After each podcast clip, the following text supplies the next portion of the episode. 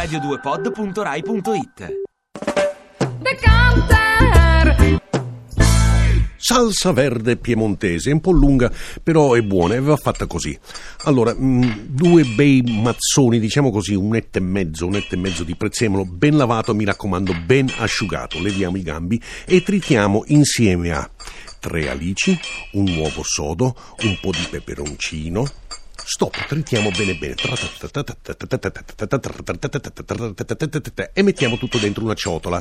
Dopodiché mettiamo un po' di eh, mollica rafferma, tutta sbriciolata bene bene. Aggiungiamo olio, aceto, limone, sale e a chi piace che piace, un poco di peperoncino. Deve risultare cremosa e mi raccomando, non fate venire in mente di frullare tutto col frullatore. No, tutto a punta di coltello, va bene sulle bruschette, ma soprattutto sulle carni bollite. Buon appetito. radio2pod.rai.it